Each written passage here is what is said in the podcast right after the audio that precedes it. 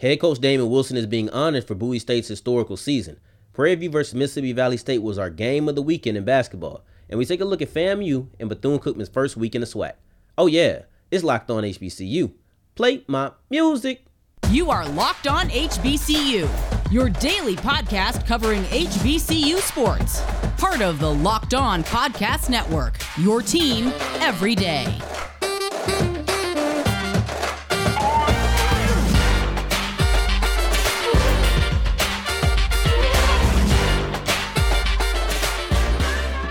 What's going on, family? Welcome back to another episode of the Locked On HBCU podcast, your number one daily one stop shop for everything HBCU athletics, Monday through Friday, part of the Locked On Podcast Network, your team every day. And of course, I am Darian Gray, the mouth of the South, Texas Southern alum and former TSU Herald Sports editor. Thank you for making us your first listen of the day every day. And today's episode is brought to you by Sonos. Experience the game like never before with Sonos Arc the premium smart soundbar for TVs, movies, music, gaming, and more.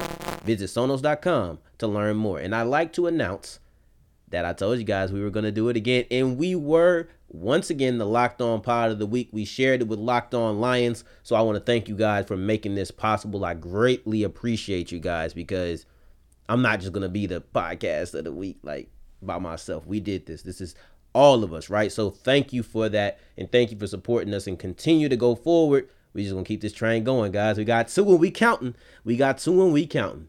So I want to open up today's show and I want to talk about Damon Wilson because the American Football Coaches Association have named him the D2 Coach of the Year.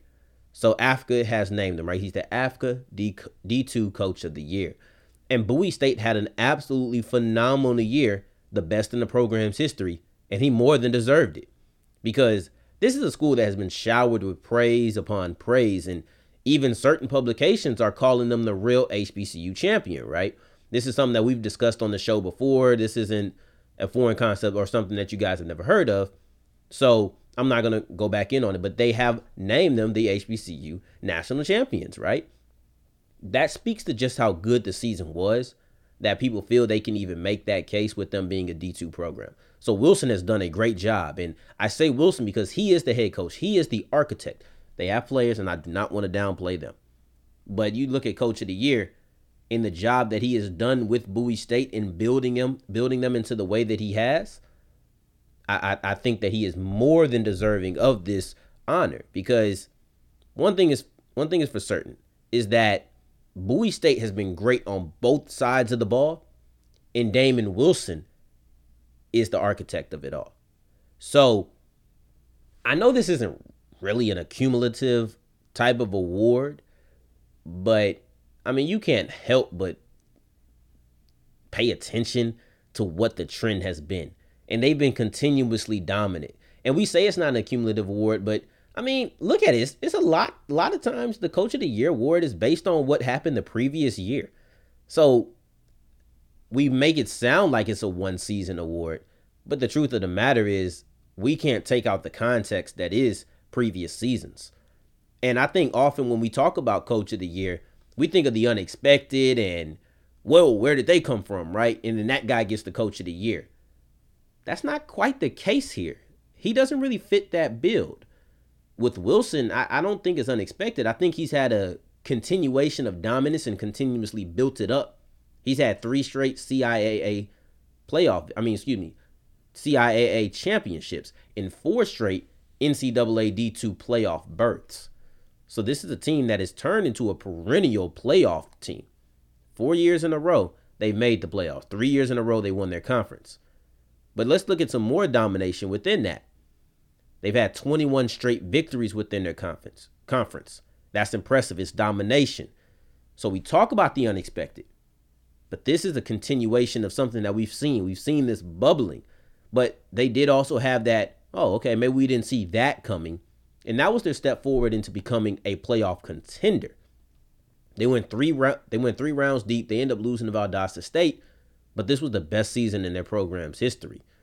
So while he did have that domination and 21 straight victories within the conference, three straight championships of the conference, he also had that, whoa, maybe they're not just this team that gets into the playoffs and they leave and they exit quickly. this is a team that legitimately can contend and can play because they end up losing to Valdosta State, who got to the championship. They, they were the runner up. They end up losing in that game. We talked about that as well. Talking about Tremaine Watson, who was, or excuse me, Tremaine Jackson, who was the, who is the new Valdosta State head coach, Texas Southern alum.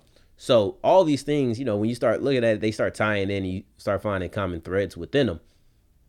But when you look at Bowie State specifically, they went undefeated after losing their first game of the season. And that wasn't a close one to Delaware State. Afterwards, they played a lot of D2 guys, right? And they did not lose a game. And I think some people, when we talk about or use the word D2, I think there's a negative connotation around it. And it's unfair because we're actually talking about another Division two team. So this isn't really a situation where you could say, well, they took a step down in competition. No, they just were playing on a quote unquote level playing field. So this is a D2 team playing against D2 teams, and they dominated their division. They went 9 and 0 for the rest of the regular season against Division 2 teams. And this included 7 nothing, 7 to 0 in their own conference. So they have absolutely been dominant. And I think something that has been impressive about them is that yes, they won a CIAA championship, done that again. Yes, they went three rounds deep in the playoffs. But Coach Wilson has it where this team can win any kind of way that they need to. They played grinded out games. Look at their 14 to 3 victory over Chowan, only allowing three three points to a team that you look at Bryce Witt, he's been he's been invited to the HBCU Combine or HBCU Legacy Bowl. So he's played really well and he was one of the best players in that conference. Only mustered up 3 points in that game. You know, you look at you can blow out a team like Elizabeth City State. They beat them by 73 points. Yes, you heard me right. There's basketball games that that score 73 points or 79 points is what they had. It was 79 to 6, right? You score 79 points in basketball, you might win the game. You look at Bowie State, they might score, they might win that game if they score 79 points. They scored this in a football game and held that team to six. That is utterly ridiculous. So let's look at the last the last score of of Bowie State's basketball team, right? The last game that they played was against Claflin or Claflin University. They scored 74. So that just goes to you this ain't basketball we talking about, but they scored 74 points in a basketball game. The football team scored 79 points and held Elizabeth State to six points. And they can win in a shootout they beat Virginia State 51 to 44. So that was really the only game where the defense truly struggled when you just look at it. Other than that, they were hitting on all cylinders all game. They had like a five, six game stretch where teams couldn't even get over 10 points on them.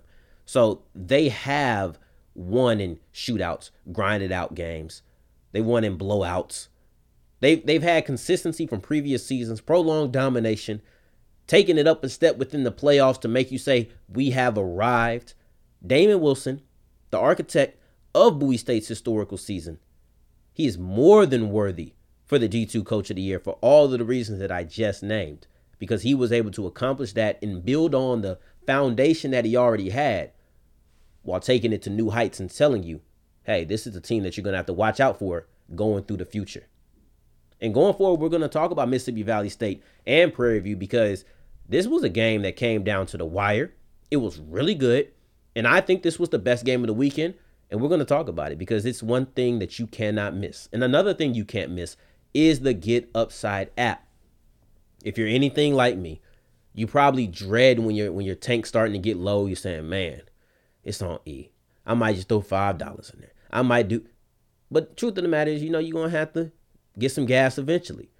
Get Upside app makes this way easier. It, it makes it way calmer to go to the pump and say, all right, I'm gonna fill up because now they take 25 cents off of every gallon when you fill up. So don't worry about them gas prices being so high. Take a little bit off your mind and take 25 cents down. If you use the promo code SCORE, then you'll have 50 cents off your first gallon. That's an additional 25 cents on your first fill up per gallon when you use the promo code SCORE. After that, you get 25 cents off. Take your mind off of stress or take the stress off of your mind when you're talking about going to the pump. Get the Get Upside app and make sure you get 50 cents off on your first fill up and 25 cents off per gallon going forward.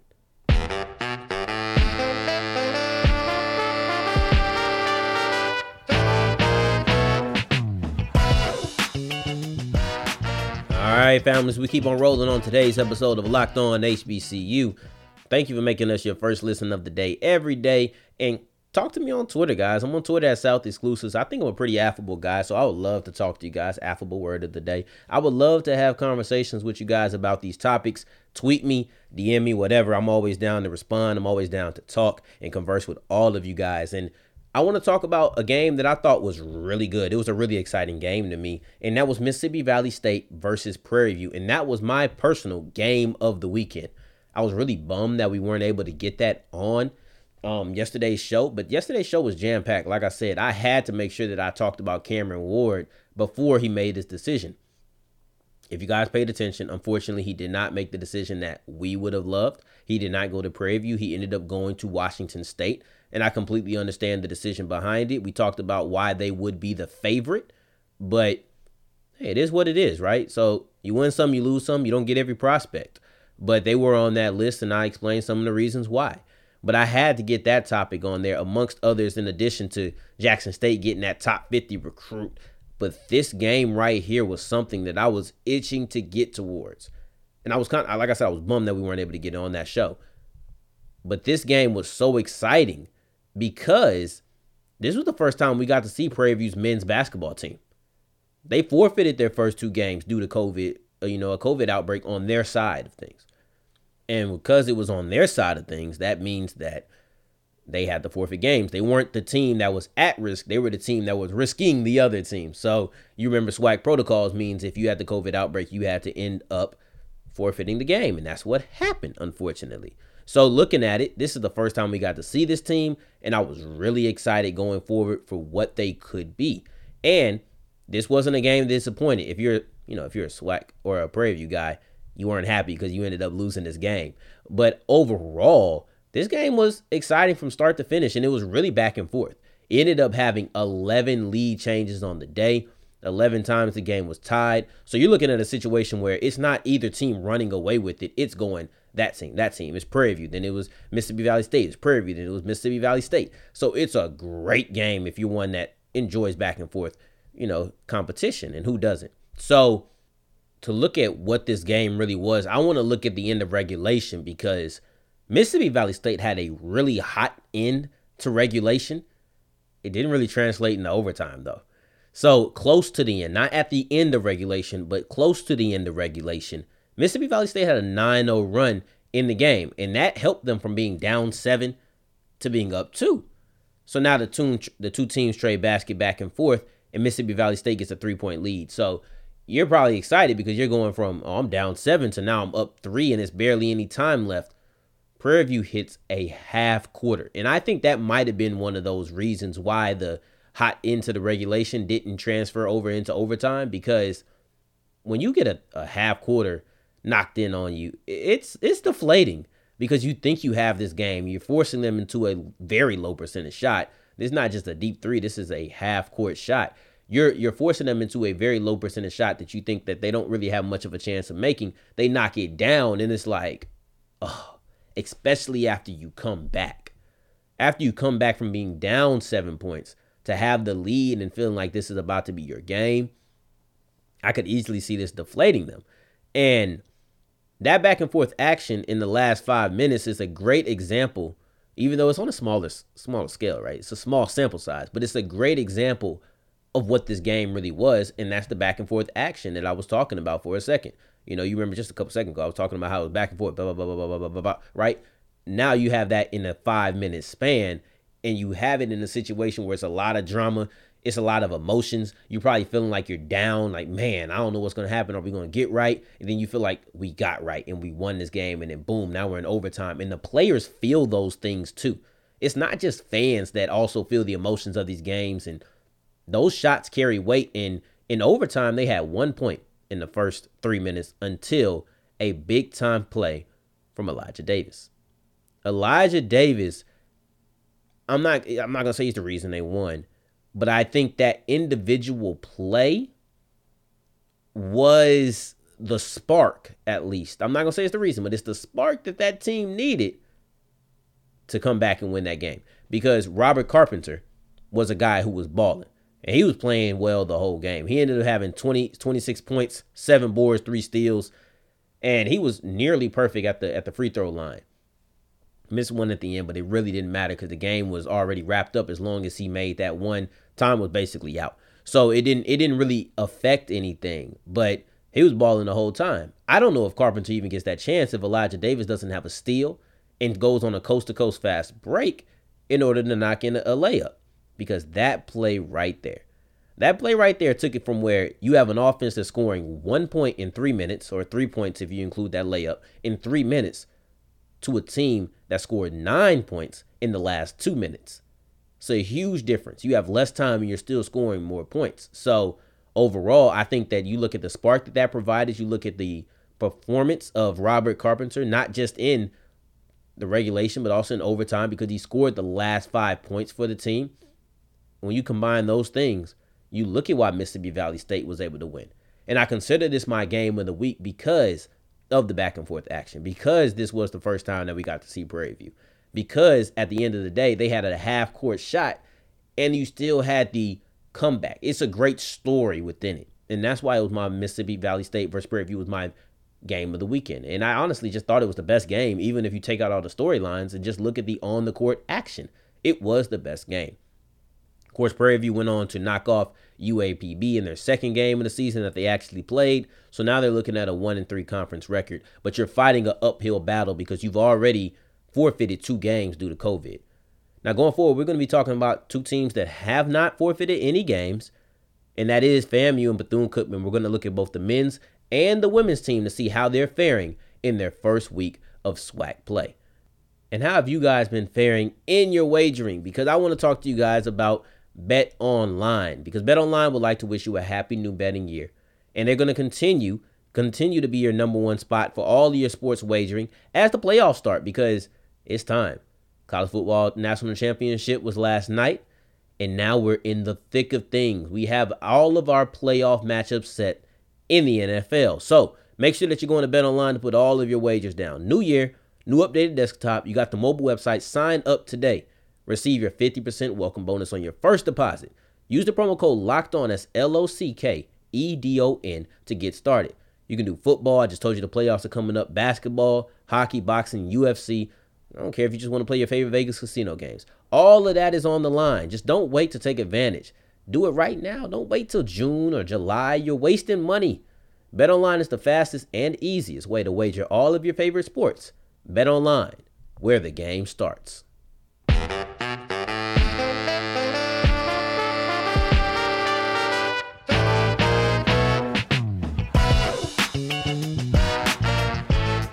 Right, families, we're wrapping up today's episode of Locked On HBCU. We're going to dive into the newcomers in the SWAC, and those newcomers are FAMU and Bethune Cookman. They are MEAC transplants. Right now, they are in the SWAC, and FAMU had a phenomenal football season. But we're not talking about that now. We're in the spring now. We're moving on. We're on to new sports. We're on to basketball, baseball, softball. We're on to all those sports and more track and field. But specifically today, we're going to talk about FAMU and Bethune Cookman's first week in the SWAC, and it has not been one that you're really excited about, unless you're one team, and that's FAMU's women's basketball team. They're excited about how they performed in the SWAC. Everybody else leaving much to be desired. And I actually hated the way that these teams kicked off the year. They played each other. And it may sound like I'm being captious. By the way, captious was the word of the day one of those days, and I love it. That that has been my favorite word of the day thus far. It basically means trying to look for fault, essentially. I love it because I'm often captious. But um so I like to say I'm not being captious, but whatever. I probably am right now. I'm probably being captious right now and just looking for a fault. But I didn't want them to just play each other in the first game of the conference play. I look at Prairie View versus Texas Southern. They don't play until the end of January. I look at Jackson State. They don't play a Mississippi team, whether that's Mississippi Valley State or Alcorn, until basically the end of January. It allows the teams to come together and build up into that matchup. And I think it adds a little bit of hype behind it. You know, you don't need any extra hype. Those games are going to be heated regardless, but I don't think it can hurt.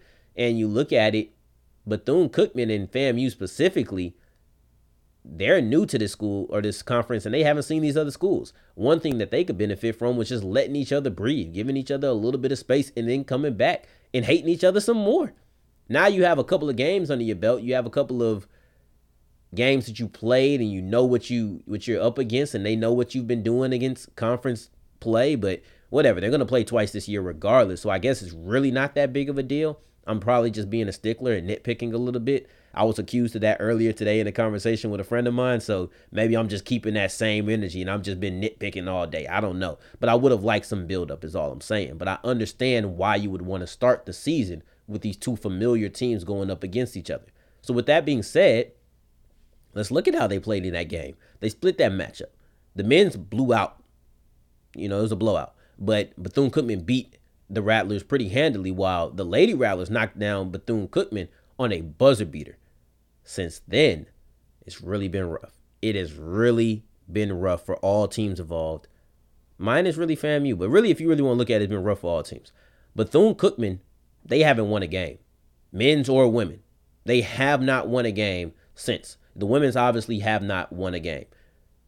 Now scratch that because I'm not starting negative today. We're gonna start positive. We're gonna rewind it. We're gonna talk about Bethune Cookman again. So I, I apologize if you're a Bethune Cookman person. You're gonna have to hear that little couple of lines again. Let's talk about FAMU's women's basketball team because they've been really good.